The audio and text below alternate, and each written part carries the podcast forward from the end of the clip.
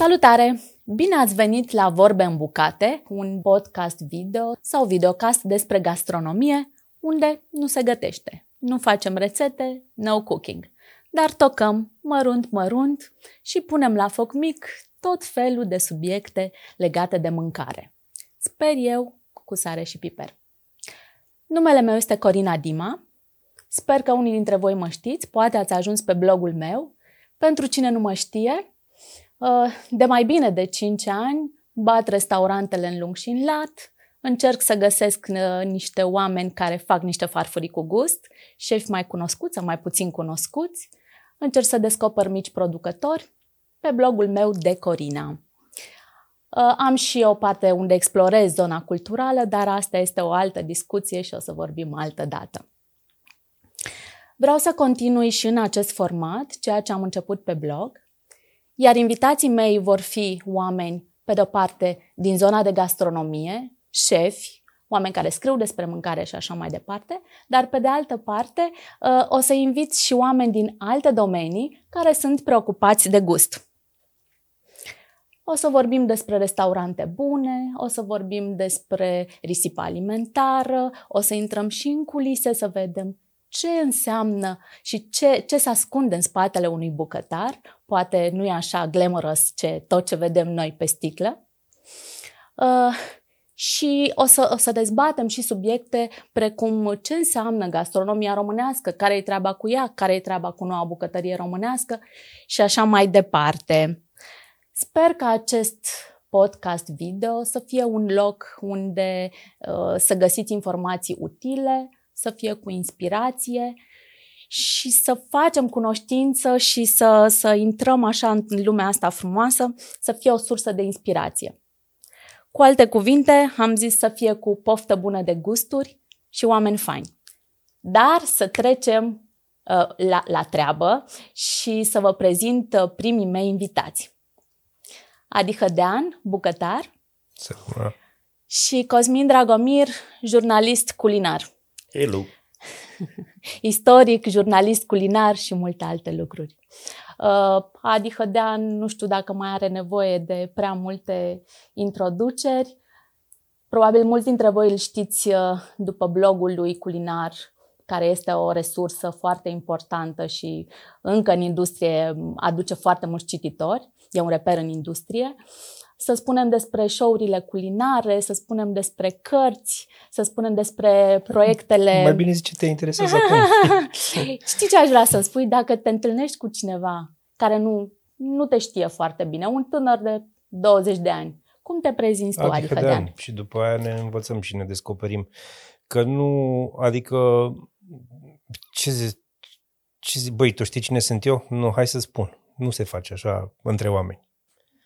Știi? Adică asta e o golănie. N-am ce să-i spun unuia care nu mă cunoaște, ce să-i spun despre mine. Adică dacă tema discuției este hai să ne cunoaștem, sigur, avem ce să vorbim, știi? Dar altfel nu, nu avansez în direcția asta. Cosmin Dragomir, și aici avem un CV impresionant, jurnalist de foarte mulți ani, istoric culinar, editor de cărți de gastronomie, a fondat GastroArt, co-inițiator al legii Ziua Națională a Gastronomiei. Câte, câteodată știi, sunt apelat, așa Adi știe, așa, cu maestre, înțelegi? Păi ceva mai rău nu există. Deci ceva mai rău nu, nu, nu există. E, dacă, ar fi, dacă ai fi chiar maestru, n-ar fi așa nasol. Da, da, exact, exact. nu sunt. Da, eu, aveți niște prezentări CV-uri impresionante. Bă, da, sunt Cosmin și îmi place să mănânc. Asta, despre Aproape asta vreau să, asta vreau e, să zic. Motul meu e dacă e comestibil, e foarte probabil să fie și delicios. Asta era următoarea mea întrebare. Ce înseamnă mâncarea pentru voi? Simplu, de atâția ani sunteți în industrie, de atâția ani faceți atâtea lucruri. Ce reprezintă mâncarea pentru voi? O luăm în ordine alfabetică? Nu știu, cum vreți. Depinde, că dacă o luăm pe numele mic, uh, sunt înaintea ta. Dacă e pe numele de familie, ești înaintea mea. Notorietate și vârstă, te rog. Da, ok, în această situație, începe tu. uh, e simplu. Uite, am fost un uh, exemplu perfect de om care se ocupa de gastronomie și murea cumva de foame. Uh, îmi dădeau bucă- bucătarii de ale gurii, așa, dar era foarte greu cu facturile.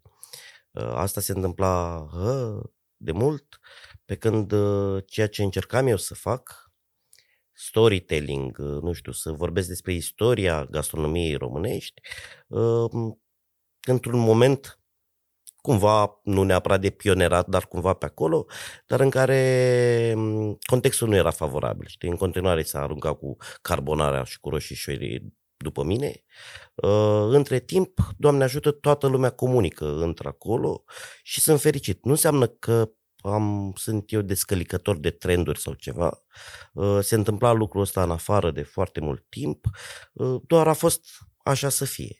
Cam acolo e mâncarea și în momentul de față mâncarea e cea care îmi plătește și facturile și sunt foarte fericit pentru că de 7-8 ani sunt în această uh, pauză igienică uh, în care fac doar presă de gastronomie și nu mai fac presă generalistă uh, pentru că începusem să urăsc foarte mult segmentul ăla. Adi? Păi, hai să spun în urmă cu câțiva ani, mai mult nu știu, vreo 10 ani, 12 ani, ceva de felul ăsta, m-a sunat o doamnă care lucra la o televiziune să mă întrebe dacă nu gătesc o rețetă pentru ei, pentru, nu mai știu, un program de știri sau un program, egal, un program de la televizor. Și am zis, ok, sigur, de ce nu? Câteva zile mai târziu a apărut uh, bucata aia la televizor și era titrat acolo pe burtieră, adică de gătitul l-a scos din foame. de, practic, cam asta e mâncarea pentru mine. Gătitul m-a scos din foame, dar nu m-a scos din foame ieri al ieri m-a scos din foame încă de când eram mic. Știi? Adică pentru mine mâncarea e nu este cel mai mare interes al vieții mele, dar este uh, un loc în care se duce foarte mult din atenția mea, foarte mult din curiozitatea mea, e obiectul pe care îl studiez cel mai mult și cel mai intens dintre toate lucrurile pe care uh, le iubesc și mă refer la lucruri acum, nu la oameni, că îmi iubesc familia mult mai mult decât orice bucată de mâncare și nu există comparație. Și ce te ține acolo, în zona asta? Curiozitatea? Da, curiozitatea și sigur. Acum nu mai, nu, nu, mi-e, nu mai mi-e foame, cum s-ar zice, dar mi-e poftă. e, e mai mult exploratorie decât, da. nu știu, decât pe post de combustibil. Da, nu, nu prea mai mănânc atât de mult în ultima vreme, dar încerc să nu mănânc prea des același lucru. Știi? Încerc să găsesc cât mai multe declinări ale gustului sau ale unei idei sau știi? Mi-ar plăcea să vorbiți despre un proiect la care lucrați acum și de care sunteți foarte atașați. Știu că faceți multe amândoi, dar ce vă ocupă acum mai mult timp sau ce este mai relevant pentru voi în perioada asta? Ha. Nu știu dacă este neapărat relevant, dar mănâncă mult și din timp și din sănătate și din nervi. Un proiect pe care îl iubesc altfel uh, e uh, proiectul Mitic, și pe care l-am început sub forma unui restaurant cu niște ani în urmă uh, și care încet încet s-a transformat într-o gamă, de, într-o gamă de produse din carne coaptă și afumată pe care încercăm să le vindem pe site-ul dedicat, în retail și așa mai departe. Uh, asta, asta ocupă foarte mult timp pentru că uh, e un tip de business la care nu mă pricep, pe care îl învăț din mers, pe care îl învăț alături de niște specialiști care lucrează împreună cu noi și care presupune foarte, foarte, foarte mult efort, pentru că vorbim aici despre construirea unei uh, categorii care nu există într-o piață. Și asta e foarte complicat. Uh, eu uh, sunt o mare admiratoare a proiectului Solidar Social, recunosc. De când a început pandemia, um, a fost un lucru extraordinar pe care l-ai făcut să, să vorbești cu atâția bucătari din întreaga țară.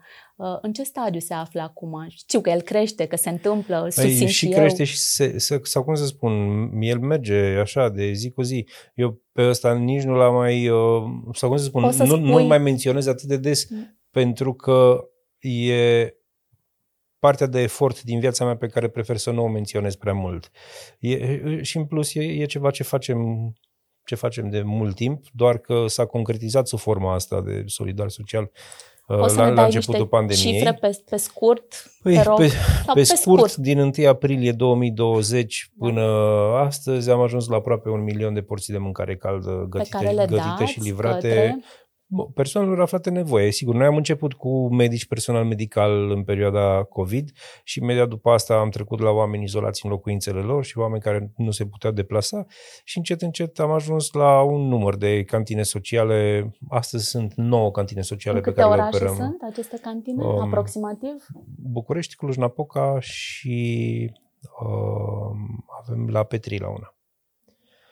Dar Felicitări, mai, mai lăudate. lucrăm. Mulțumim frumos. Uh, Avem proiecte din astea punctuale, nu știu, la Vatra Dornei, uh, la Ploiești, la Constanța, în timpul uh, crizei refugiaților ucraineni, adică la, la izbucnirea războiului, am reușit foarte repede să deschidem 12 cantine noi pe care să le operăm timp de 3 luni, 3 luni și jumătate și să hrănim uh, Știu că te refugiații plimbai prin ucraineni. țară, te urmăream pe pe unde mai Da, ajungi. în perioada aia am făcut turul României cu mașina de trei ori. E ceva foarte greu să mergi cu mașina prin țară pe, pe distanțele astea. Și E o țară mică cu distanțe foarte mari. Și ai coalizat foarte mulți bucătari în perioada aia din fiecare zonă, ceea ce a fost uh, Da, dar extraordinar. nu știu dacă i-am coalizat eu. Cred că oamenii aveau nevoie să participe la ceva mai mare decât ei și la a ajuta și a fost nevoie doar de cineva care să vorbească cu ei pe tema asta. Mulțumesc. Cosmin, ne povestești despre unul dintre proiectele la care știu că sunt multe în paralel. Nu, acum sincer aș face o paranteză și cred că cel mai important proiect este să conving, uh, uh, să încerc să conving guvernul ăsta că e rău ceea ce face.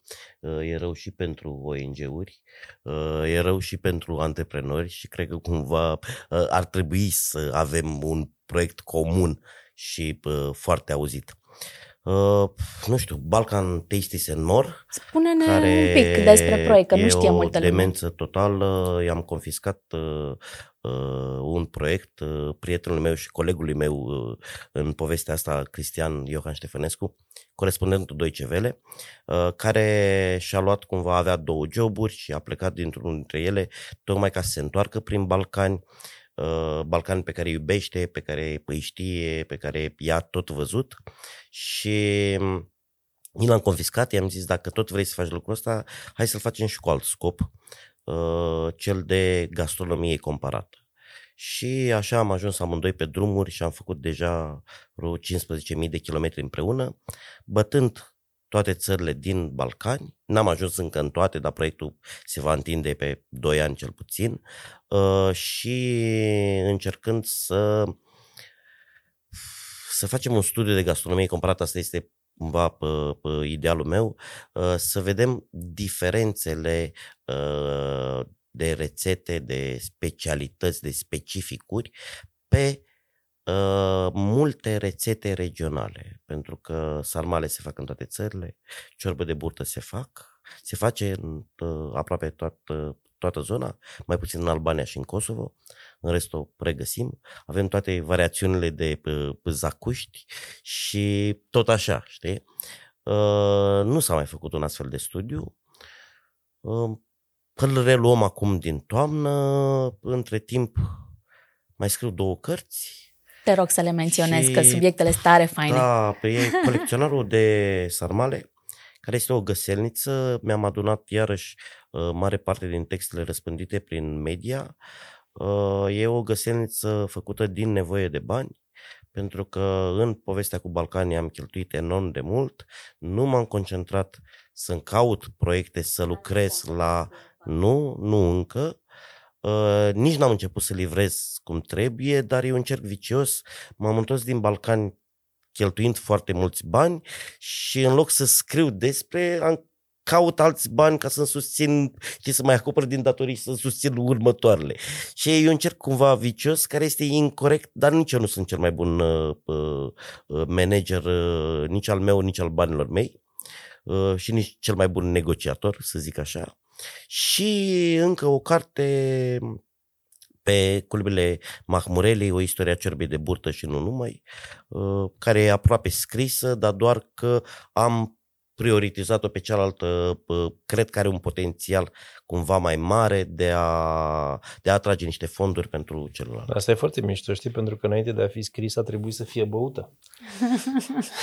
e, bă, și uite, de exemplu, la, bă, bă, bă, la burta de vită am zis și da, bă, bă, recunosc, m-am plimbat prin lume destul de mult, dar mi-e și rușine, eu nu am ajuns la Istanbul, ceea ce este foarte grav. Când pentru vrei că să te duc la e, Istanbul? E o Ah. catedrală a oricând, e o catedrală a mâncărilor și ciorba de burtă vine clar de acolo, plus influența otomană de netăgăduit din toată zona balcanică până și până, mai ales până în munți, pentru că sunt lucruri uh, pe care le-am văzut, cumva Moldova și Muntenia sunt mult mai balcanice decât uh, Ardealul, uh, nu știu, ciorba de burtă care era pe timpul lui Păstorel doar muntenească, nu prea trecuse uh, și mititeii cumva au intrat în Ardeal un pic mai târziu, dar uh, micii, cevapii, cevapcicii sunt mâncăruri naționale în Balcani.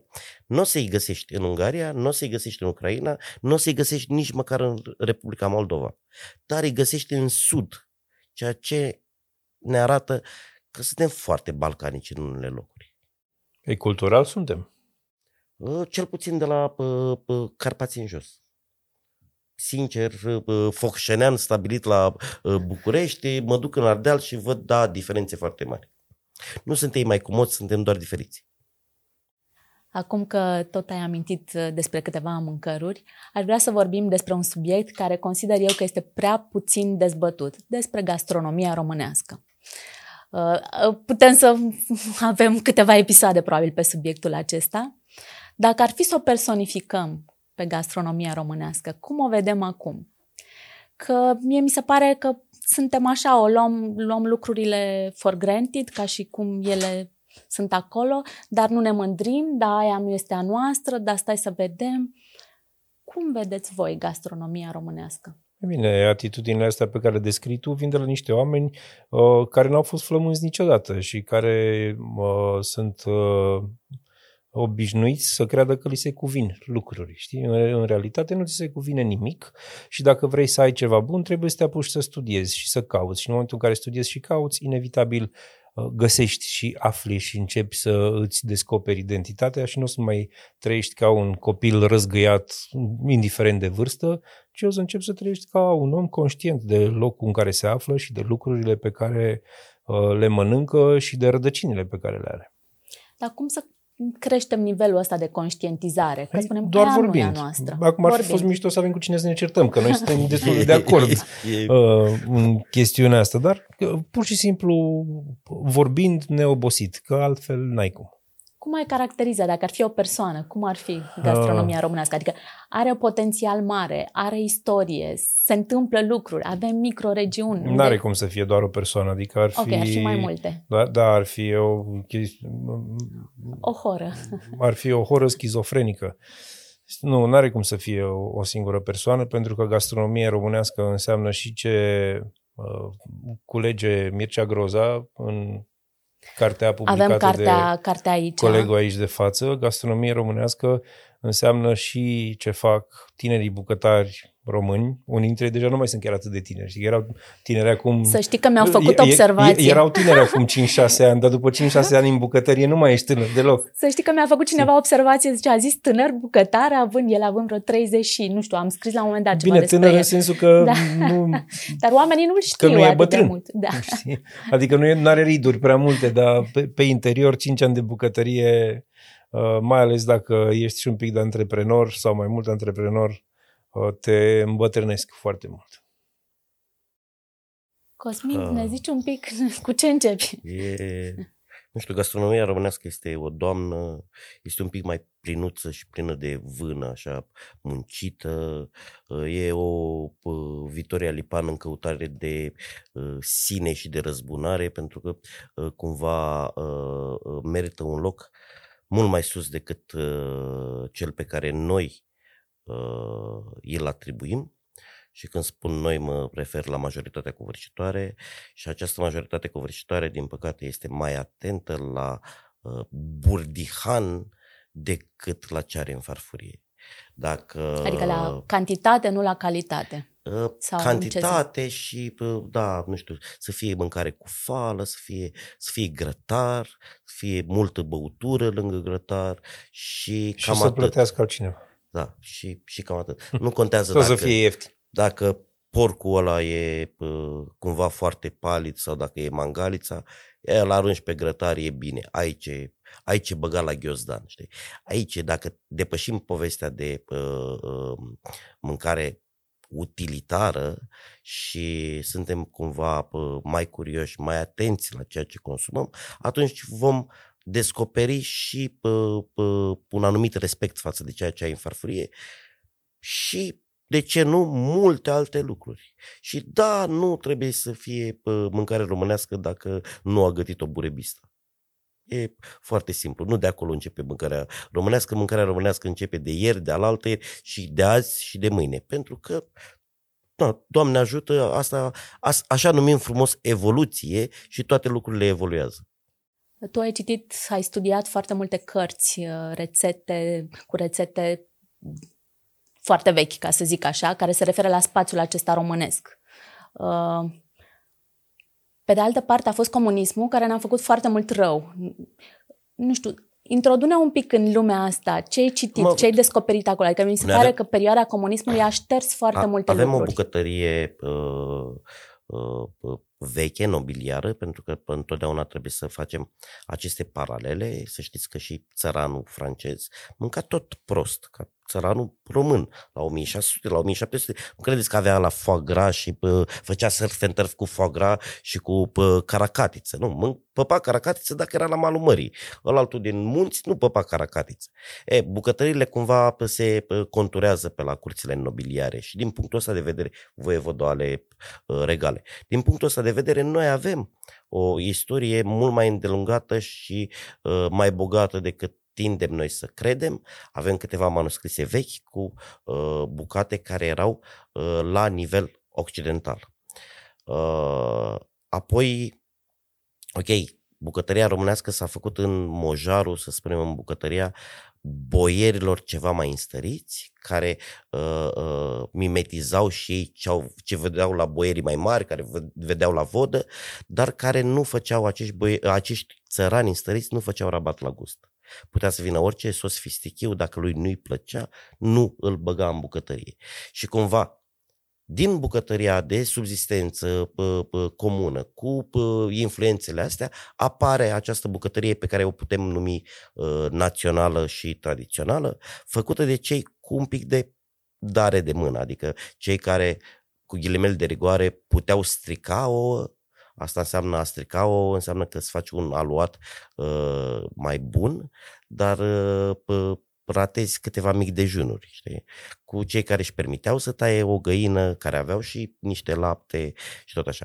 A venit comunismul, am avut bucătari excelenți, am avut restaurante excelente în uh, perioada interbelică, uh, cel puțin în București și în marile orașe, pentru că nu era uh, asemenea bogăție în țară cum micul, doar în micul Paris uh, pe e o imagine idilică.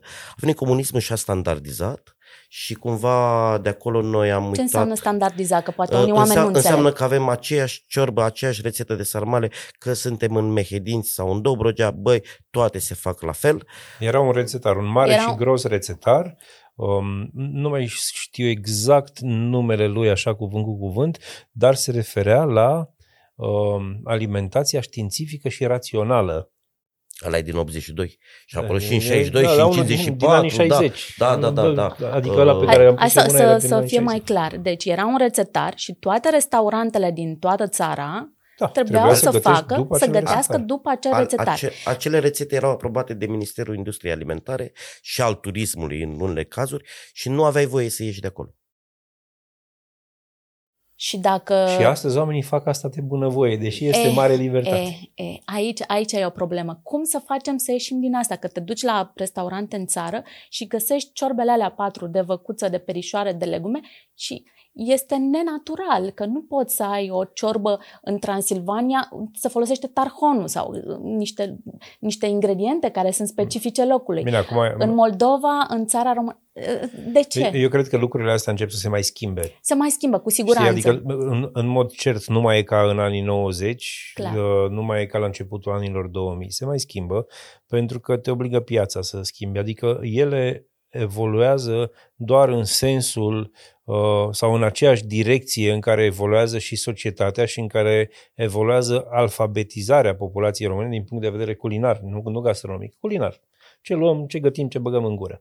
Uh, cu cât am început să putem să ieșim mai mult din țară, cu, atât, cu cât am putut observa că pot să fie 20 de cârciuni pe aceeași uliță, să trăiască toate foarte bine, vânzând fiecare altceva, uh, cu atât au început să, să vină semnalele astea și în țară și antreprenorii din acest domeniu să lucreze ceva mai bine în acest sens. Sigur, și faptul că toate sunt scumpe și pe bani te obligă să faci meniuri mai scurte, să gestionezi mai bine lucrurile, nu mai poți să te arunci la toate fanteziile și uh, oamenii au mai început să și vorbească între ei, mă refer aici la cărciumari, să vorbească între ei, să, să organizeze în brezle pe aici pe acolo, vezi cazul Brașov, cel mai fericit de da, la Brașov. Cărciumarilor Um, brașoveni. Da. Și Mhm. uh, asta duce la duce la schimbarea paradigmei, să-i spunem. Adică încet, încet nu o să mai întâlnim aceeași ciorbă peste tot, mai ales că avem Ciorbă cu același o gust, ca să se mie, înțeleagă 2000, aceeași 3000 rețete. de uh, posibile versiuni de ciorbă în țara asta. Adică dacă te duci într-un uh,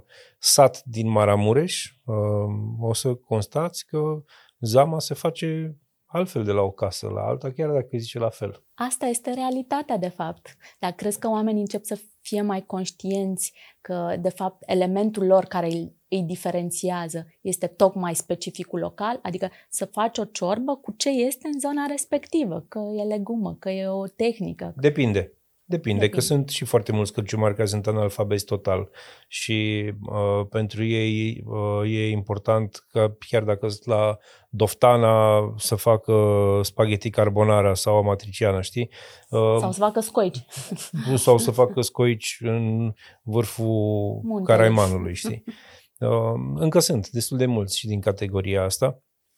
Da, mă rog, Eu, eu cred că e, ușor e, scăpăm. e, e, e bine să suntem pe drumul cel bun și cumva uh, nu doar uh, uh, exemplu bun, ci poate chiar și invidia ne va ajuta aici. Și o să explic exact Adică? ce se întâmplă.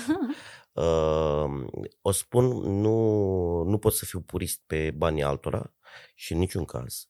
Și nu spun ca oamenii să gătească local și cumva să-și riște business-ul, pentru că el va vinde pizza, burgeri, p- p- carbonara și în Caraiman, pentru că multă lume cere. Pentru că doar aia livrează Glovo. Da. Dar o bucățică din meniul ăla, mă, un preparat, un fel principal, un, p- p- o ciorbă și un desert, să fie locale. Să riște doar puțin și să vadă în timp dacă dau sau nu dau randament. De ce spun lucrul ăsta? Văd foarte multe restaurante în momentul de față, din ce în ce mai multe, nu sunt foarte multe, care fac lucrul ăsta și cerința pentru acele în continuare burgerul este cel mai vândut și cu pizza. Da. Dar deja 20% dintre clienți cer acele preparate și sunt încântați. Și au avut o ciorbă, aia acum au două ciorbe. Și din aia 20% sunt 30%. Și vorbeam de invidie, cel cu pă, pă, pensiunea de lângă va vedea că la ăsta e coadă. Și spune, bă, dar ce face el diferit? Hai să fac și eu. Și uitați-vă, cel mai bun exemplu sunt punctele de gastronomie locală, o industrie care pă, pă, pă, cumva explodează și funcționează foarte bine, care chiar asta promovează. Și da, au clienți. Acei clienți sunt clienții care nu vor cere uh, hamburger, uh, uh, habar nu am în Banatul Montan, și își vor alege cazarea, traseul, masa, funcție de ceea ce îi oferă. Da. Și atunci cei care vând doar uh, pizza, burger și cartofi prăjiți vor, vor scădea așa în încasări și nu o să le convină. N-am nimic cu burgerii, doamne ferește, îmi plac. Dar Am nu, văzut la, că ai dar, fost nu, și în juriu. dar, dar nu la o pensiune tradițională din Maramureș, adică pe, pe bune. Da, bine, știi, e- care, știi care e treaba, Cosmin? Uh, e, e foarte important ca în aceste lucruri să se amestece politica cât mai puțin. Și acum nu mă refer la... că- Adică nu, nu primul ministru ia decizii, ci politica locală, politicienii locali care încearcă fiecare să tragă spuză pe turta lui și să arate cât de bine fac ei lucrurile acolo local și mulți dintre ei nu o fac. Adică am fost eu sunat de oameni din zona de politică locală uh, și au venit către mine cu propuneri de- de genul hai să facem un caiet cu rețete pe care să-l folosească toți ăștia de aici, de la noi de regiune.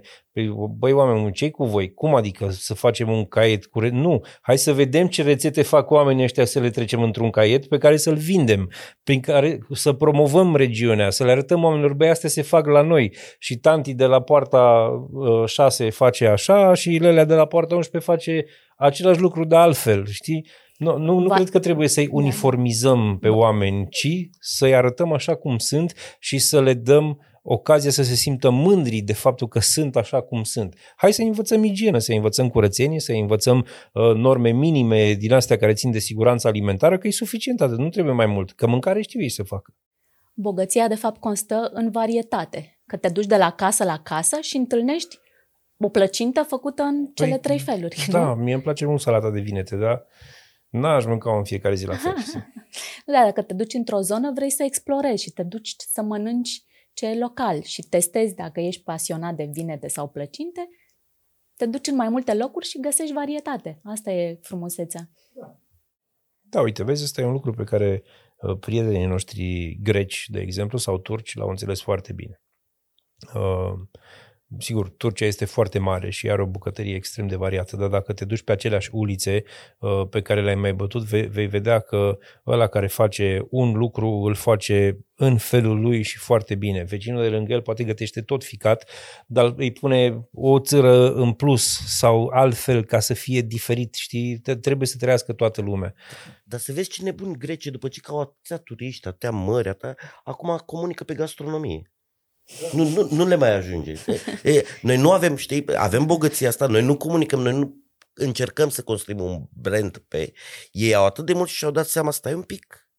Deși e cunoscută gastronomia grecească. Bă, stați un pic, avem diferențe regionale. Uite, ai, te-ai dus acum în insula asta, vinul la anul în insula asta altă, că îți dăm altfel mielul. Da, ă, zici că nu le trebuie. Ba da, așa întreții. Noi, în continuare, cu somon și cu păstrăv pe litoral și cu... Păstrăv din Norvegia. ă, Midi și ă, lup de mare ă, la Sibiu, regiune gastronomică. O să o repet asta mulți ani. Te-ai întâlnit tu acolo și ai rămas marcat. La, nu, la, la prezentarea la târgu, la ă, târgu de turism al României. Așa a fost. Cele două rețete de prezentare a Sibiu, regiune gastronomică, au fost midi și șlup de mare. Asta și pentru că de multe ori Atât aia de care specific. decid să trimită niște oameni undeva sunt niște handicapați mentali ei, știi? Adică ei, ei nu, Nu sunt gândesc, niște nu n-au, profesioniști. n-au capacitate cognitivă, ei nu înțeleg ce au de făcut și uh, nu au nicio viziune pe care să o urmărească, nu au nicio țintă pe care trebuie să o atingă, ei trebuie doar să bifeze într-o căsuță, am fost acolo, s-a făcut. Știi, ceea ce nu e corect. Și mai este încă un detaliu, acum pornind de la ce a spus voi, uh, atenția la calitatea ingredientelor. Adică la noi de multe ori se spune merge și așa. Nu merge așa, că dacă ai un ingredient de calitate, ăla ți Păi aduce... merge și așa doar dacă ăla care plătește accepte să mănânce căcaturi. Altfel nu mai merge așa. Dacă tu, dacă tu îți respecti munca și îți respecti banii, tu ca plătitor de orice, vei avea pretenții și nu doar că vei avea pretenții, vei începe să ai standarde, că așa asta e o țară de plină de oameni care au pretenții, dar nu au standarde. Pe, da, pe asta pentru că nu se respectă suficient de mult, știi? În momentul în care tu te respecti, îți respecti corpul, îți respecti mintea, îți respecti uh, familia, tradițiile, obiceiurile tale, rădăcinile și truda de zi cu zi și transpirația pe care uh, o verși pentru bănuții aia, nu o să mai accepti să mănânci porcării. Știi, asta, asta a fost o întrebare pe care eu am auzit-o de mai multe ori în San Sebastian, adresată unor oameni care au uh, și tradiție, fac și business și conduc și restaurante cu două stele, trei stele în ghidul Michelin. Uh, în- dacă te duci în San Sebastian, nu, nu știu în ce hal trebuie să fii tu să mănânci prost în orașul ăla, oriunde ai intra. Serios. Oriunde te duci, mănânci bine. Și întrebarea e Așa e și adresată la a fost Istanbul, uh, uh, la Istanbul. Mai sunt câteva nu e turistice. chiar, nu e chiar mai așa. sunt unele Nu e dar chiar puține. așa, dar e tot bine. Dar o E. să mergem ca să te lămurești. Înt- Întrebarea pentru oamenii din San Sebastian a fost, păi, dar cum se poate, mă, la voi să fie așa? Și răspunsul a fost simplu, pentru că noi nu acceptăm să mâncăm altfel. Nu că eu nu accept să vând sau să gătesc nu știu ce. Nu, eu nu accept să mănânc altfel decât așa. Și asta ridică standardele de fapt, știi? Trebuie să ai o populație care să dorească să mănânce bun, nu uh, mâncare cu lopata, ca în halău la porci, nu contează că am plătit un pic pe ea, nu prea mult, a fost bună, ne-am umflat, suntem toți fericiți. Știi? Nu, nu, A, e- nu e am un bine așa. slogan realist pentru povestea asta în România, uh, mâncare cu chiu cu vai.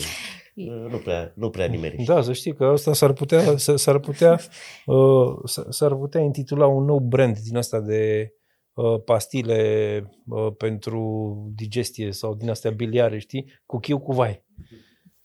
Apropo de digestie, acum, mă rog, zic niște chestii concrete. M- Mâncarea și calitatea ei, uh, bineînțeles că ne influențează starea, sănătatea și așa mai departe. Și citeam niște lucruri, niște cifre și spuneau ceva de genul că în tractul nostru digestiv uh, înseamnă 70 sau 80% din imunitatea noastră. Adică dacă noi mâncăm prostii și așa, se automat se duce în sistemul imunitar și sănătate, Ok, mă rog, mâncăm toate cele. prostii, ne automedicăm, băgăm în noi toate drăciile, uh, pentru că am auzit la radio sau am văzut la televizor că aia e bună pentru aia, știi? Adică în fiecare familie există cel puțin un uh, med, cel puțin un medic, cel puțin un medic uh, și cel puțin un medic homeopat, adică sunt doi din ăștia care câteodată sunt aceeași persoană, știi?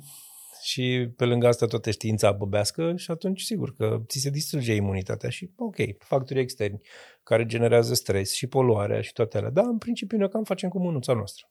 Ne facem, da. Uh, Ați amintit mai devreme despre noua bucătărie românească, aș vrea să, să vorbim un pic și despre lucrul acesta. Sunt uh, mai mulți bucătari de vreo 5 ani încoace de când sunt așa atentă uh, și observ cum se văd foarte multe lucruri altfel.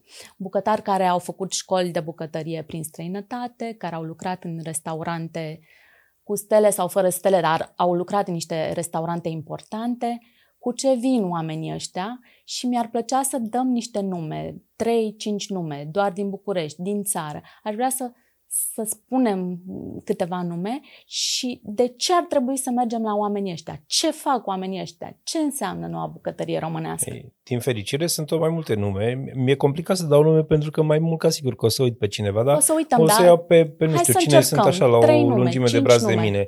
Uh, Alex Da. Petrician de la Noua Bucătărie Românească, uh, Radu Ionescu de la uh, Caiamo, Cătălin Bejenariu de la Cane, Mihai Iosif Toader de la Sorolume. Sorolume. Uh, mai Alexandru nu sunt. Dumitru. Da, da. Roland Suciu de la Baraca din Cluj, care nu face neapărat nouă bucătărie românească în sensul ăsta, dar care este un uh, super, super puternic și foarte creativ punct de gastronomie care reprezintă bine România. Adică ă- ăla e un restaurant care funcționează după niște standarde din 2008 încoace, dacă nu, Da, da. Cred, cred că din 2008, dacă nu cumva Da, e 2007 un restaurant foarte uh, vechi. și care au m, în permanență un meniu creativ și o mâncare gătită excelent și E de Uh, referință. Și, da, știi, și adică- cumva știu oameni care s-au dus în Cluj ca să mănânce acolo. Mhm. S-au dus și s-au Da, da, cazat. Ok, nu în perioada Antoldului, că atunci nu își permite nimeni, dar uh, s-au dus uh, și s-au cazat și au băut și au mâncat pentru că ei uh, apreciază mâncarea bună și au zis, băi, trebuie să o bifăm și pe asta. Da, sau uite, Și, Sorin uh, Cucu, care nu face uh, bucătărie nu de avangardă, modernizează, da. nu face bucătărie de avangardă, dar face o bucătărie românească din epoca modernă, să zicem, și pe care o face Și excelent. Foarte Și- corectă și foarte gustoasă. Restaurantele Mahala sau Coclinta. Da. Uh, p- bun, s-a lăsat cumva că așa a Mai fost spunem contextul niște uh, nume, Mădălina, Mădălina Roman. Mădălina Roman, da, care nu dar e... acum, ok, are celălalt proiect. uh, O să vedem încotro care- se îndreaptă. Da, de-abia l-aștept, Gourmet Bikers. Sau Andrei Chelaru, care este din nou un bucătar senzațional. care a Chelaru, venit exact, în București da. și pregătește niște lucruri, de-abia aștept, am aflat eu ceva. Silviu Chelaru de la Uh. Cluj, care are un bistro foarte mișto și Manger. care el așa e jumate francezez, jumate românesc, dar tot de o calitate foarte bună. Bebeșelea Ioan care a Bebeșelea, plecat, care e la uh, Timișoara uh, momentan. Stai, uh, Plai, uh, Uh, uh, la Petrahianu. pasaj. Spune-le nume, te rog, vreau uh, să Andrei mai... Luminea uh, la pasaj. La pasă să Zi-mi, spunem uh, nume. doamne, Petrahianu, Uh, Daniel- Grai, zi, Nicolon, Grai, Daniel, Daniel Păl- Pălici, Daniel A Pălici, zis de da. că vorbim de tineri. Păi, A zis că vorbim de tineri. Ni- Nico chiar nu mai e tânăr. Păi, e- Nico nu mai e tânăr, dar Da. el e tot Nicolon, în zona da. asta de, de bucătărie și cumva uh, pioner modernă, acolo. știi? Foarte, și adică e unul dintre cei buni. N- n- E, de asta zic că e complicat să vii să pui nume dacă da, nu îmi ai cer scuze o carte de bă, telefon în tuturor față. celor pe și care eu i-am le cer uitat, scuze, dar, dar, uh, e important să dăm câteva nume. Oamenii nu au auzit sau de, ori de numele lor, ori de restaurante și de asta mi se pare important Și urmează- să facem exercițiul acesta. Azi am anunțat și cumva, pă, pă, uite, Te rog. promovez povestea asta. Te rog. Uh, Am anunțat azi o nouă campanie editorială pe care eu o fac. Mi-am dat seama că după 10 ani, mai mult de 10 ani, când am început eu să mă împrietenesc cu bucătarii, pentru că erau doar 3 sau 4 la televizor și mi-am dat seama că suntem, sunt câteva mii uh, și așa m-am împrietenit eu, p- făcând interviuri cu ei și cumva promovându-i în presa uh, mare. Acum am început o nouă campanie cu tinerii șefi cu potențial să ajungă mari șefi de mâine. Și avem șefi mai tineri, uite, voilà, știi, Petrician deja nu mai e tânăr, știi? Avem șefi la 20 și ceva, 30 de ani, șefi care au lucrat prin mari bucătării și care cumva încet, încet Cei vin, care, să zicem, ca vin vârsta au încoace. 20 și un pic de ani. până în 30, știi? Dar Mhm. care încă n- n-au condus cu adevărat un restaurant sau au fost doar, bă, bă, habar n-am, nu știu, adjuncți sau ceva, nu știu, Bogdan Vavrița, spre exemplu, care lucrează mult cu, uh, cu Crăciun, care e bă, bă, bă, bă, mega șmecher, știi? Dar a fost de la Heston Blumenthal la Raymond Blanc, uh, bă, are și el. Bă, nu știu. Mai e Vlad Pădureanu, acum, am, d- care este acum la atelier, care a venit în București de curând. Și el face o treabă Sunt- foarte bună acum, mi-am adus aminte Cumva de... trebuie să ne, Mhm. uh, să ne uităm și spre ei, uh, pentru că vin cu altă mentalitate, altă și tu ai întrebat de ce să mergem la ei. Pentru că e o schimbare ce? de, de paradigmă. Pentru că vom învăța altceva, chit că ne place sau că nu ne place. Trebuie să E experimentăm. foarte complicat să-ți placă un, o informație pe care tu n-ai mai întâlnit-o, știi? De fapt, e, e vorba despre asta. A- a- Adică a, trebuie să, în primul rând, trebuie să poți accepta faptul că există și realitatea asta. Și ea, ea este o realitate care inevitabil împinge în față și ideea de gastronomie românească, dar gastronomia românească însă și în ansamblul ei. Pentru că noi trebuie să, să ținem cont de um, un uh, aspect. Tot ce definește o gastronomie a fost în permanență promovat prin cărciuma din sat, prin hanul de la Răscruce, prin, uh, uh, prin locurile astea în care oamenii au rămas să doarmă peste noapte și să mănânce ceva. Pentru că înainte nu aveai nici mica, nici marea publicitate. Aia se făcea așa uh, la fața locului și din gură în gură și uh, călătoreau oamenii, nu călătorea uh, informația. Că astăzi informația ajunge la tine foarte repede. Tu poți să fii oriunde că ea te găsește. În, înainte nu era așa. Oamenii călătoreau, întâlneau informația, se duceau cu ea mai departe. Ei, tocmai lucrul ăsta trebuie să îl conștientizăm astăzi și să-l facem în continuare cu aceste noi hanuri de la răscruce și uh, cârciumi mai puțin cunoscute sau mai puțin umblate, mai puțin bătute, că- pentru că ele deși ar fi fain, nu sunt pentru publicul larg. Sunt pentru oamenii care sunt cu adevărat interesați sau curioși. Oricine poate să descopere acolo niște lucruri fabuloase și niște gusturi foarte interesante și niște idei super creative, dar nu oricine poate să le, uh, să le asimileze și să le priceapă din prima, știi? De asta cred că avem nevoie de un pic de răbdare. Uh, noi mai puțină răbdare, mai multă răbdare oamenii care fac asta pentru că ei își pun acolo viața, sufletul, resursele, banii familiei, credite, uh, încearcă să trăiască într-un mediu care este din ce în ce mai ostil și e foarte complicat pentru ei și cred că noi așa putem să-i susținem. Pe de o parte vorbim pe, de, Vorbim despre vorbim ei, despre mâncând ei, acolo. vorbim cu ei, mâncând acolo și îndemnându-i și pe alți oameni să meargă să mănânce în locurile Cine are astea. tragere de inimă și curiozitate să meargă în... Le-a, să le-a, le-a experimenteze. fost foarte, uh, scuze, da, Da, le-a da. fost foarte greu pentru că ei au ars etape, pentru că eram atât de defazați cumva și uh, uh, ineditul a fost și mai inedit, ca să zic așa, știi? N-au existat in, uh, trepte intermediare și la uh, modernizăm un pic, mai modernizăm un pic, mai modernizăm un pic și... Bă, nu, din prima. Și uh, au avut, au plecat cu handicapul ăsta, să spunem, de imagine, știi? Că toată lumea se uită, uh, toată lumea. Nu clienților, dar pe restul de uh, celelalte 4 milioane de conturi de Facebook, înțelegi? Spun, a, păi ce, mi dai mâncare, nu vezi că acolo e nimic? Dar, de fapt, nu e handicap de imagine, este un handicap de mentalitate și nu, nu al lor.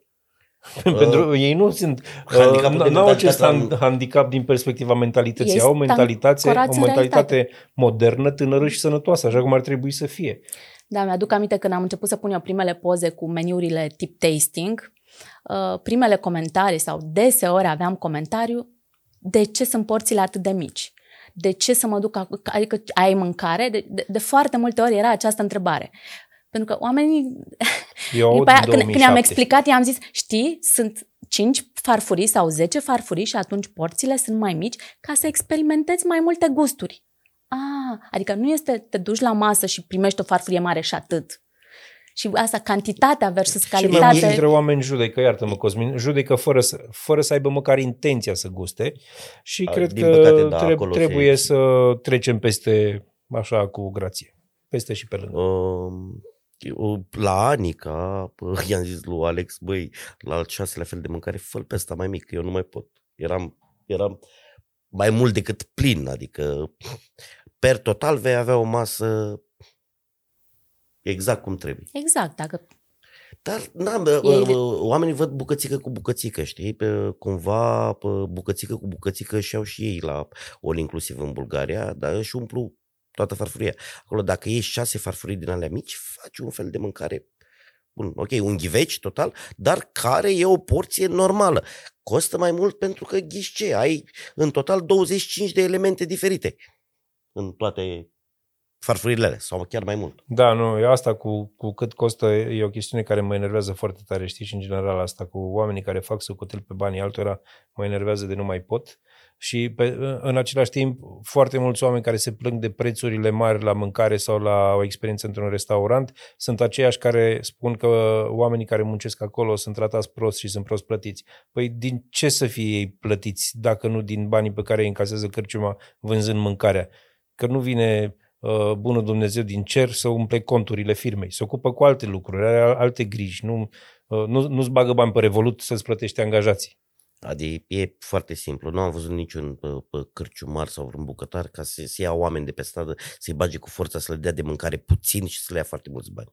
E de opțiune și dacă îți permiți. Că și eu vreau să mă duc să stau la 5 stele în Vietnam, dar nu-mi permit. Dar nu mă duc pe conturile de social media de la uh, hotelul de 5 stele de Vietnam să spun că e scump.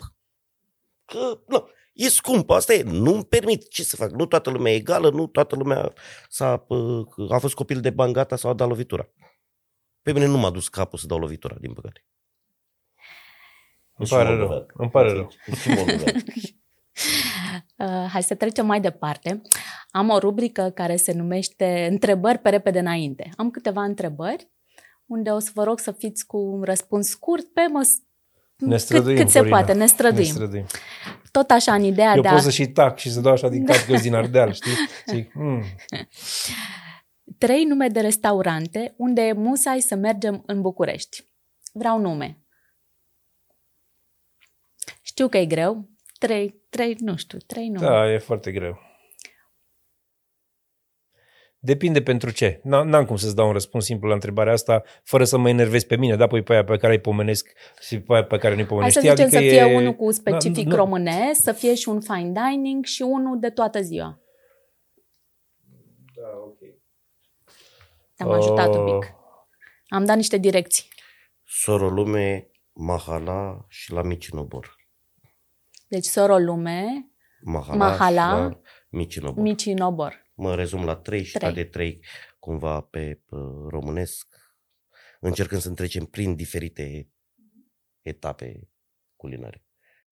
Da, acum apropo de soră lume, uh, dacă ar veni un uh, străin de oraș aici, unde l-aș duce eu? L-aș duce la Paninaro, că Melinda, care e asociată cu Toader acolo, are această cărciumeară mică, se numește Paninaro, unde poți să mănânci niște lucruri senzaționale care au rădăcini în Maramureș și în mâncarea din Maramureș. Sunt, sunt ceva foarte rău și foarte bun în același timp. Deci acolo cred că uh, ajută mult dacă te duci. Uh, și la băcănia veche ca să fie patru. Era să da. pe Marius și Mor. Vezi, dar nu avem cum să răspundem Da, la, știu la întrebare. exact. Exact, Da, la bucătăria local food și începem, da, nu Da. știu exact. Și bucătăria local food. Știi? Uh. Și voilà. Și exact. Când Și e voilà. deschis. Sau când are masă. Exact. Când are masă. Um, Aș duce inclusiv la Nicorești. Aș duce uh, pe pe bucătărie românească. sau la clasică. Josef Haddad, la, la Mace, știi? Sau la Caju, ori, la oricare dintre astea, știi? Să mănânci o mâncare cu un, un gust pe care poți să-l recunoști oricând. Din păcate, până acum vreo 2 ani uh, aș fi spus uh, clar un alt restaurant. Uh, Nu o să-i spun numele, dar uh, cumva mie mi se părea emblematic pentru mâncarea românească, dar cumva nu mai e. Așa Din- că rămân la cel Din patru litere? Nu se știe. Zic uh, mai departe sau vrei să-mi spui Da, nume? zi mai departe, Trecem că mai n-am- departe. Îți scriu o- o- un articol de ziar Un cu articol. restaurantele Așa. în care crede că ar fi bine să mergi dacă ajungi prin București. Cel mai trăznit cadou gastronomic pe care l-ai primit de la prieteni. Nu nu știu dacă e cel mai trăznit, e o plăcuță pe care am primit-o de ziua mea uh, și care nu nu e neapărat pentru mine, că e pentru aia care îmi vizitează atelierul. Pe plăcuța aia scrie, dacă vrei breakfast in bed, dormi în bucătărie. Uh, Dar altfel, nu. Ca- cadouri din astea gastronomice primesc destul de des de la soția mea, pentru că avem același tip de mentalitate când vine vorba despre mâncare și despre gastronomie și despre a descoperi și ne dăruim frecvent unul celuilalt experiențe gastronomice. Nu neapărat răznite. Mm. Cosmin, ai primit vreo... Vizita, bine, oricum era cumva în proximitate, uh, vizita la Disgusting Food Museum în Malmö, în Suedia, care a fost o experiență uh, hardcore, așa, dar, uh, da, odată în viață trebuie Ai să faci. trăit. Odată în viață trebuie Mai să ești faci. alături de noi, e bine. Da, s-a, s-a terminat și cu acea degustare de p- p- extracte, un singur sos și extracte iuți și mi-am adus aminte de acel sos mâncat la tine din Sri Lanka, de l-am stins noi cu multă nucată de la congelator de la Mircea Da, Groza, n-ai ce să- că era ceva... Fai.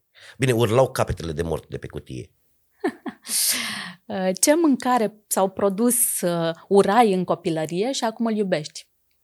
Gusturile se schimbă. Eu, eu, eu, urzicile. Urzicile. Nu le am urai. mâncat până la 30 și ceva de ani și în continuare mi se par că sunt de 10 ori mai bun decât spanacul.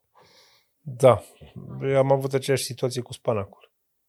Cu spanacul? Da, nu-mi plăcea să mănânc spanac când eram mic, acum îmi place să mănânc spanac, uh, dar acum îmi place să mănânc cam orice. Mai departe, o mâncare din ultima vacanță care ți-a rămas la suflet.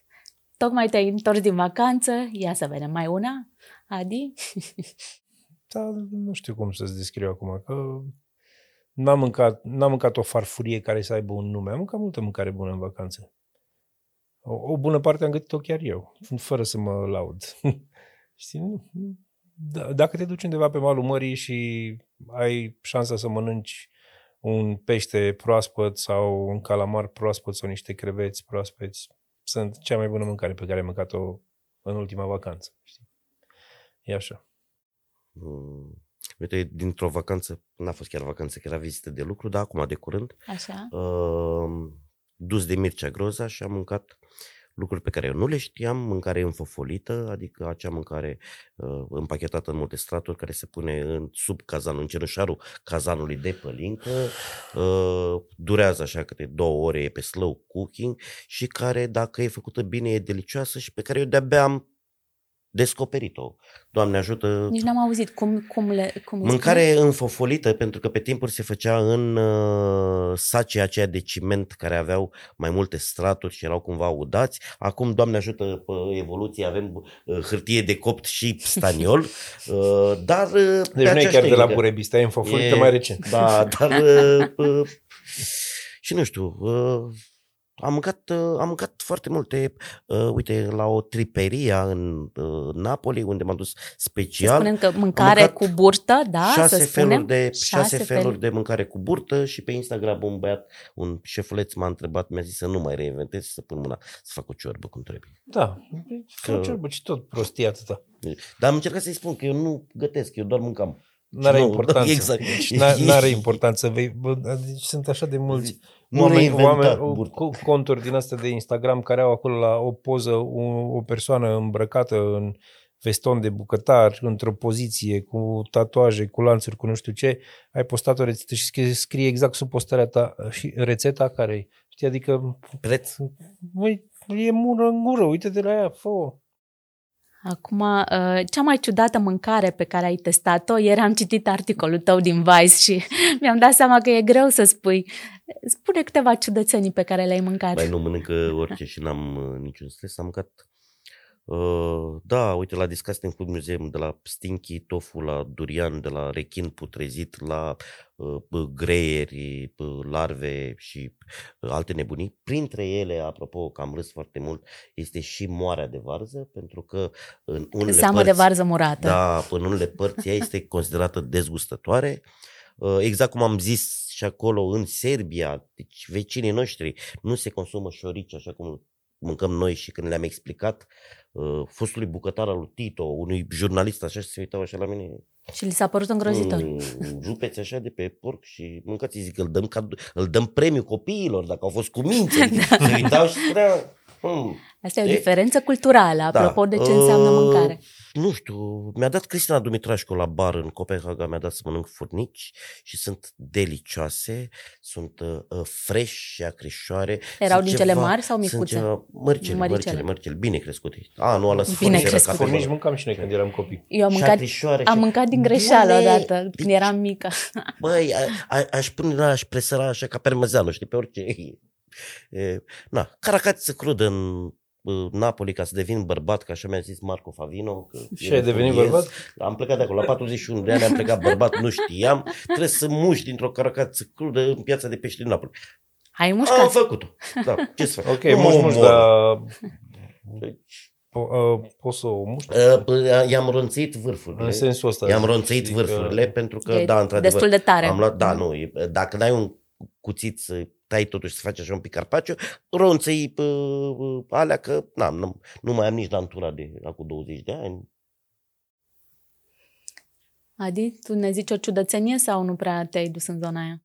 Păi nu știu, pentru mine nu e, nu e ciudat nimic. Știi? Ok, nu înțeleg Adică ai mâncat beneficiile. gândaci, nu, nu nu, știu, ai nu, mâncat nu înțeleg larve? beneficiile rechinului putrezit Da, nu știu pentru ce viața gust avea omului, Cosmin. de exemplu.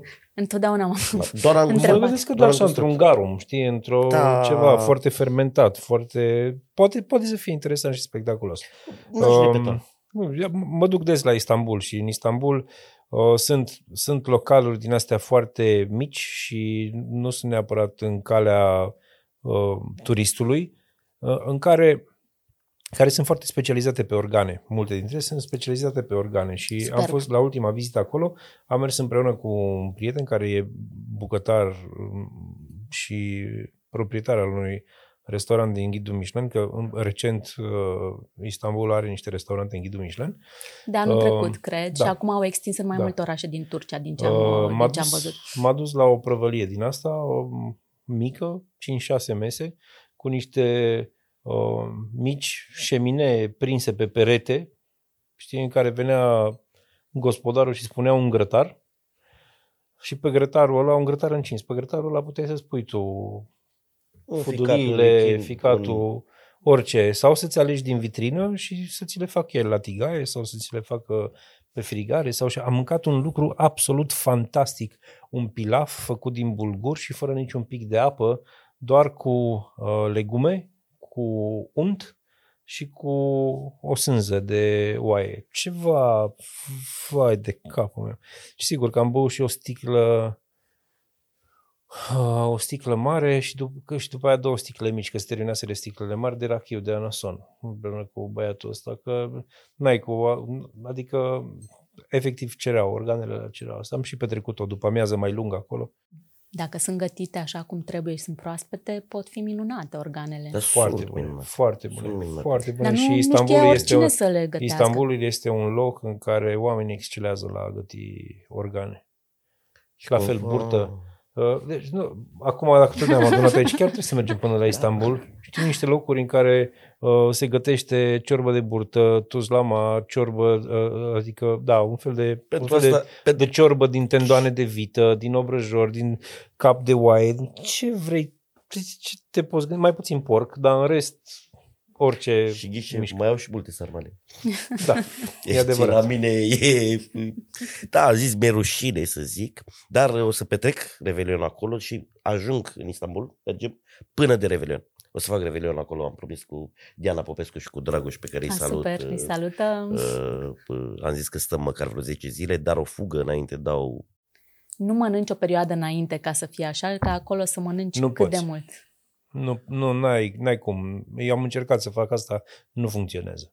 La Istanbul trebuie să te duci ca vaca cu patru stomaci. Pe de asta zic, nu, înainte să te duci, nu mănânci o perioadă, faci un mic post așa și acolo când te duci, mănânci în fiecare zi că nu se Nu nu, ține. nu, nu, Zi nu și ține. mie, de ce noi din vacă, din toate cele patru, folosim doar unul? Un Pentru stomac. că pe, pe, în toate țările astea am văzut că le consumă pe toate. Am mâncat toate. La noi se aruncă. Am fost vinerea trecută într-un abatur și am văzut exact eviscerare. La, eram curăț să fă, Bă, e o chestiune culturală, se, știi? Se, E, se, se aruncă. așa făcea Dar e tata, păcat. așa fac și eu, așa E știi, păcat. pot să facă și copilul meu. Până O când bucățică din vine vacă aia a cineva murit și îți degeaba. arată că poate fi și altfel. Asta e treaba ta.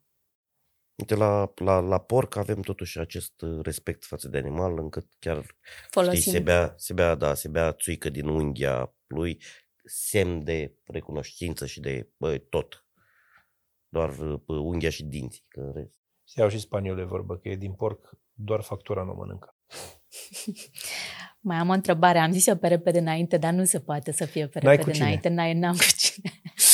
Uh, și ultima întrebare de genul ăsta e, sună așa. După o lună în Asia, când te întorci în România, dai iama în... Mi s-a întâmplat și mie după ce am stat o lungă perioadă acolo, când am venit, vă zic ce am mâncat eu. Ce credeți că, că ați mâncat voi sau într-o cultură de asta care e total După diferită ultima de dată noastră? când am stat o lună în Asia, întors în România am dat iama în cafea, dar la vremea aia în România încă se făcea cafea, nu mizerile astea care se fac acum peste tot. Acrelele astea, de, lipsesc doar smântâna și ardei iute. Uh, Acum n-aș mai da iama în cafea, pentru că nu, efectiv nu mai ai în ce. Și mâncare? Uh, Mâncare? Ți-a fost dor Mâncare, nu știu. de ceva anume? Nu mi-a Ți-au fost, lipsit? nu, nu, nu, Ce- nu, ți-a nu, lipsit nu, ceva? mi-a lipsit nimic. Nu mi-a lipsit nimic și, în general, când mă duc pe undeva, nu îmi lipsește nimic de acasă, uh, pentru că sunt prea deschis și prea Da, nu, în dar- modul ăla de explorare și vreau să văd aia, aia, aia și nu apucă să mi se facă dor de nimic. Dar, pe de altă parte, dacă plec undeva sau chiar dacă stau aici și mă duc în vizită la mama în Baia Mare, uh, pot să fie orice, de la sarmale, uh, plăcinte, pancove, orice din zona asta, sau o friptură de porc, cum face mama, sau o zamă de găină cu tăieței făcuți în casă, știi, astea sunt niște mâncăruri pe care le iubesc și care ar putea să mă întoarcă din drum la un moment dat, după o rătăcire din asta mai lungă. Asia, ai zis? Da, în Asia. Eu uh, zic uh, Uh. paranteză, mie mi-a fost dor de ciorbă, ciorbă acrită cu borș, ceva acru așa, de asta mi-a fost Ei dor. nu pun borș în ramen, nu? Păi nu, ramen, nu. Uh, Mă rog, am uite, fost în eu, Thailanda, eu aș da, în eu altă aș zonă. da, după Asia, probabil că aș da iama în brânză, pentru că e un pic mai complicat acolo cu, cu, cu brânza și știu sigur că aș da iama în orice uh, nu ar avea coriandru, pentru că uh, am învățat să-l accept, dar nu sunt neapărat cel mai mare fan. Să știi că și eu sunt tot în și zona cumva, asta. și cumva acolo ar fi o suprasaturație și orice ar avea mărar, pătrunjel, tarhon, a, aș da iama în el să n-aibă coriandru. O, o lingură zdravănă de boia. Cum uh, credeți că o să arate hrana viitorului? Între globalizare, Mm. AI, între porbagajul plin de... Hai să mai- Nici măcar nu mă interesează. Nici mă... Nici măcar nu mă interesează. Pe mine mă interesează cum arată hrana de astăzi și mă interesează să păzesc cât pot de mult felul de a mânca pe care îl știu eu. Um, pentru că, deși din multe aspecte uh, sunt un pionier, adică întotdeauna am încercat să deschid câte o piață pentru ceva de la, nu știu, uh, carnea roșie pe care am început să o promovez pe la 2010-2011 până la uh, carnea asta de tip uh, barbecue pe care o fac acum sau, egal, multe alte lucruri. Uh, nu sunt neapărat un avangardist, știi? Și mie mi se pare că avangarda astăzi încearcă să, sau este exact zona aia care încearcă să-i mute pe oameni de la felurile tradiționale de a trăi și de a mânca uh, spre niște feluri din astea de, care, care mie mi se par false, știi? Adică eu, eu nu Poți cred da în... un exemplu? Adică în da, ce eu, sens eu nu fals? cred în uh, Beyond Meat. Carnea făcută din sfeclă nu e carne, e sfeclă. De ce dracu nu putem să spunem sfeclă? Știi? Adică a, astea sunt niște lucruri care pe mine mă cam calcă pe nervi. Uh, și Dar tu ai văzut uh, orezul ăla făcut din plante? uh, împotriva, da, o fi și vegan, ha? Deci orez făcut din plante este, este ceva plant-based, m-a terminat. Știi, sunt, uh, sunt, sunt niște lucruri pe care să le socotesc acum abominabile și în care se investesc miliarde și miliarde de dolari în producerea și în, uh, și în uh, împingerea lor pe piață uh, sub pretexte din astea frumoase. De ce nu să salvăm planeta, să nu mai omorâm vaca și așa mai departe. Lucruri în care nu, chiar nu cred. Uh, și mai e încă un detaliu aici, apropo de asta, că dacă ar fi sfeclă sau așa, ar fi bine, dar sunt tot felul de extracte din Da, sunt tot felul de înt- plante, înt- Într-un niște burger chestii în plant-based laborator. poți să ajungi la 80-90 de ingrediente. Păi E, ce eu- mănânci acolo, Eu frățioare? m-am simțit foarte rău fizic, mi-a fost rău mâncând o, ceva de genul ăsta. Am avut așa un caz Vorbesc în serios. familie, să zic, știi, care a zis, Și- a, păi hai să încerc o săptămână Am test- chestiile astea. Am După- testat să văd cum e, adică nu era, car, să zic, nu era cartof, sfeclă și așa, niște legume, nu știu, mixate într-un anumit fel. Nu, cred că erau niște extracte de ceva, I don't know, nu știu, dar că și erau eticheta. multe lucruri, e da acolo. Adică dacă începeai Și- săptămâna trecută, citeai și azi din ea, că e atât de E, lung. sunt foarte mari, da? Și am avut o senzație de rău pe care nu pot să-l descriu, adică n-am avut niciodată senzația asta de rău. Așa e orice Și tranzacție, că, mi-a- tra- tranziție, nu mi-a mai trebuit. Așa, e- așa e orice tranziție către mai bine, trece printr-un rău din ăsta. uh, știi, nu, nu, nu, sunt niște, se, se întâmplă niște măgării uh, în jurul mâncării și uh, cine, sau cum să spun, sunt interese, știi? Sunt, interese, interese. sunt interese financiare foarte mari și ăsta e un adevăr, știi? Chiar s-au investit, și astea sunt niște date verificabile, s-au investit miliarde în producerea de uh, plant-based food, care nu e altceva decât o mâncare ultraprocesată. Adică, bă, de ce să nu cultivăm niște plante pe care să le vindem ca atare? De ce să nu facem niște conserve din, egal, mazăre, din roșie, Da, da, din morcov? Legumele De ce să nu propriu-zise. facem niște da. chiftele din cartofi cu Da, da, am mâncat orice, chiftele știi? din năut Adică minunate. Da. încerc înce- să nu valorificăm mai încerci bine să schimbi, Flora să, spontană. să, să schimbi mentalități în felul ăsta, știi? Îndepărtezi pe oameni de, de felul, tocmai de lucrurile care ne-au construit pe noi și ca ființă, ca inteligență și ca societate. Eu nu spun că trebuie să fugim pe aici cu vaca în gură, dar nici n-am făcut lucrul ăsta vreodată. Pentru că noi nu suntem niște ființe carnivore, dar consumăm și carne. Și am avut, de când am început să mâncăm carne și să o gătim, și asta este din nou verificat și atestat, adică e o chestiune științifică, creierul nostru a început să se dezvolte și nivelul nostru de conștiință și de conștiință a început să se ridice.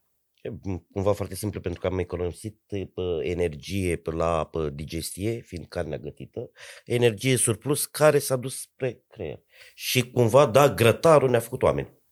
Deci grătarul ne-a făcut oameni, ne-a luat din Așa cum homo ăștia vor să, sapiens vor să ne facă sapiens. din om neom și să ne pună să mâncăm porcăriile astea. Unele dintre ele au și înregistrat niște falimente răsunătoare din fericire, dar din nefericire se ridică altele în spatele lor și în spatele acestor, uh, acestor chestiuni sunt uh, uh, companii din astea din tehnologie care câștigă foarte mulți, câștigă enorm de mulți bani și trebuie să-i pună undeva și îi, îi pun mulți dintre ei exact în zona asta de, știi, s- sunt oameni care probabil cred, cred în mod autentic că vor salva planeta făcând lucrurile în felul ăsta, dar eu cred că nu o să salveze nimic, ba din potrivă.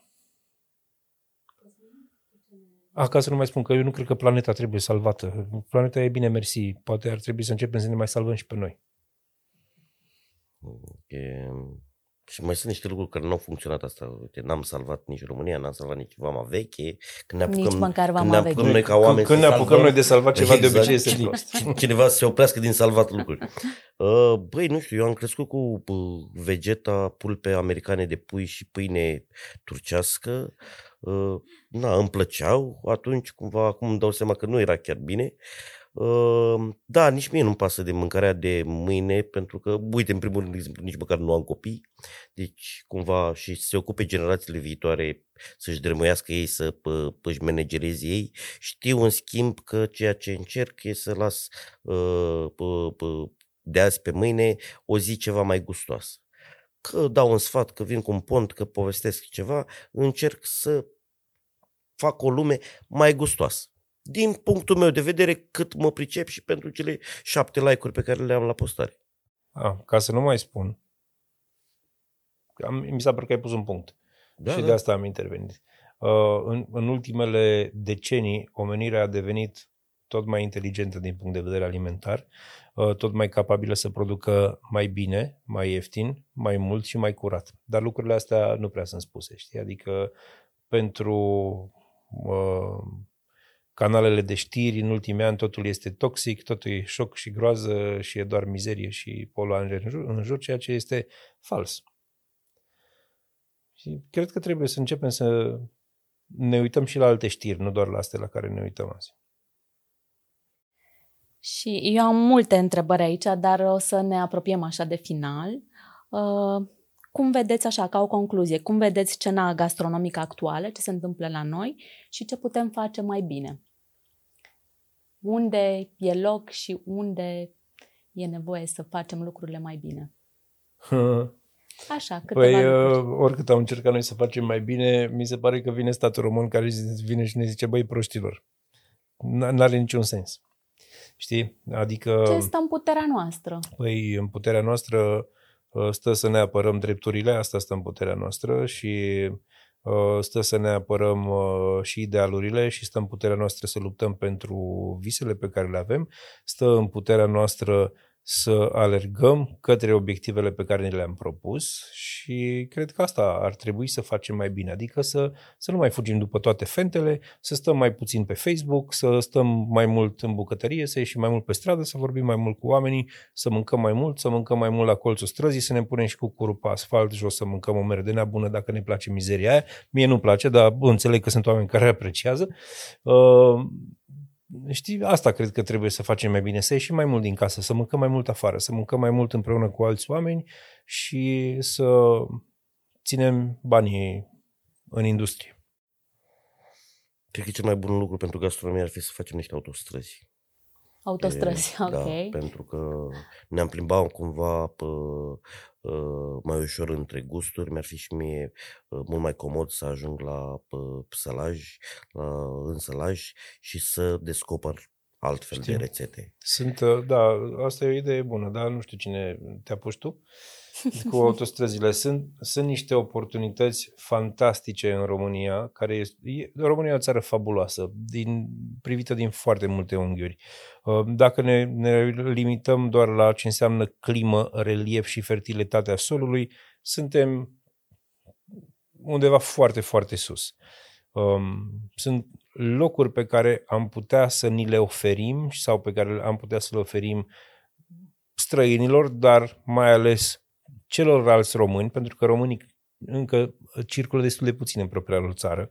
Sigur că te întâlnești cu ei pe toate drumurile astea mari și late pe care le avem, dar nu explorează neapărat foarte mult România. Adică noi trăim acum o perioadă în care românii încearcă să iasă cât mai mult din țară, fie și până în Bulgaria, ceea ce nu cred că e rău, că e bine să ieși și să vezi lucruri, dar uh, avem, nevoie, avem nevoie să construim un turism românesc fain, autentic și sănătos și pentru asta, într-adevăr, ne lipsește infrastructura. Știi că ar putea să fie niște, niște uh, clustere din astea de pensiuni prin toate zonele țării în care să te duci, să stai, să poți să călătorești de la un punct local din asta de Un gastronomie gastronomic locală local. uh, la altul, de la o cramă la alta, dar încă mai avem până acolo și cred că asta ne, ne omoară infrastructura. Știi, uite, mie mi s-a oferit acum, recent, uh, posibilitatea să văd niște terenuri undeva într-o zonă absolut fabuloasă, Uh, și zici, hai să facem aici ceva. Ok, facem, dar cum ajung eu până aici?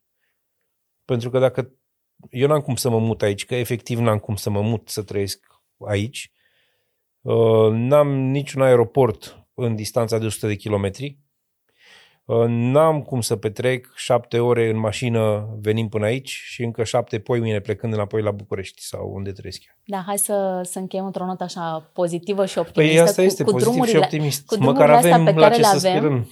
cu drumurile astea pe care le avem, ne ducem și explorăm. Încercăm să explorăm ce avem noi. Da, măcar în proximitate și uite că se întâmplă și dacă suntem clienți pe bune și dacă credem în ceea ce am discutat noi aici sau credeți, a, cereți. Chiar dacă întrebați-l pe ospătar la pensiune, pe patron, pe la, bă, dar doar pizza și ceva, ceva de-a locului nu ai. După 10, 20, 30 de clienți s-ar putea să se gândească la, bă, stai un pic, eu am niște găini în spate. Auzi, am pățit eu una din Este asta cerere și ofertă. Adică dacă noi nu cerem și nu vrem, nu vine nici din partea cealaltă. într-o zonă din asta foarte populară printre hipsterii din București, pe acolo pe unde se plimbă regele Charles când vine în România. Uh, am ajuns pentru un eveniment acolo, eram cu soția, cu copilul ăla mic, am ajuns seara într-o casă fo- absolut fantastică, uh, care era închiriată pentru, pentru oaspeți să stăm acolo și în curte erau doi localnici care făceau curat, amenajau, nu știu ce. Și a zis o doamnă care, adică era un bărbat și o femeie, știi? Zice femeia, ba, m-a zis, sunt, sunteți cu copilul. Acum e, e târziu, dar mâine dimineață să vă aduc eu ceva pentru micul dejun, ceva bun, așa, o, o, o brânză, niște ouă. Și am zis, bă, da, ce frumos ar fi, dacă, mai ales dacă sunt de aici. Și a, a venit dimineața, m-am tot uitat după oameni, nu erau pe nicăieri, la un moment dat a apărut și femeia asta care trebuia pe acolo și zic, ați pus aseară că ne aduceți un alta de pe aici. Păi ce să vă aduc? Păi, nu știu, brânză. A, nu, nu se face brânză la noi în sat. Ok. Roșii? Da, roșii. A, nu, nu sunt roșii. Poate sunt la magazin acolo pe stradă. Zic, da, dar niște ouă. Zice, ouă chiar nu avem. Știi? Știi? Adică și genul ăsta eu încă l-am întâlnit în România destul de des. Știi? Adică tu poți să ceri, că chiar nu este. Și să știi că promovarea României se poate face în aceeași poveste și cu zămuri și cu antolt.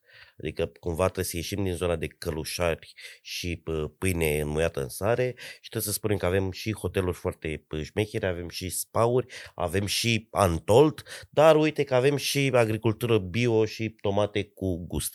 Le poți face pe toate, adică nu, nu trebuie să mai fim așa, știi? Pe scurt, nu suntem chiar praf. Din potrivă. Din potrivă. Dacă vreți voi să mai spuneți ceva, Am vrea multe, dar nu ne stau cai, cel puțin mie. Nu știu, Cosmin, cum stă. Ar trebui să mai și muncim ceva, că așa, numai din vorbe e ușor. vă mulțumesc tare, tare mult. Mă bucur că ați fost aici.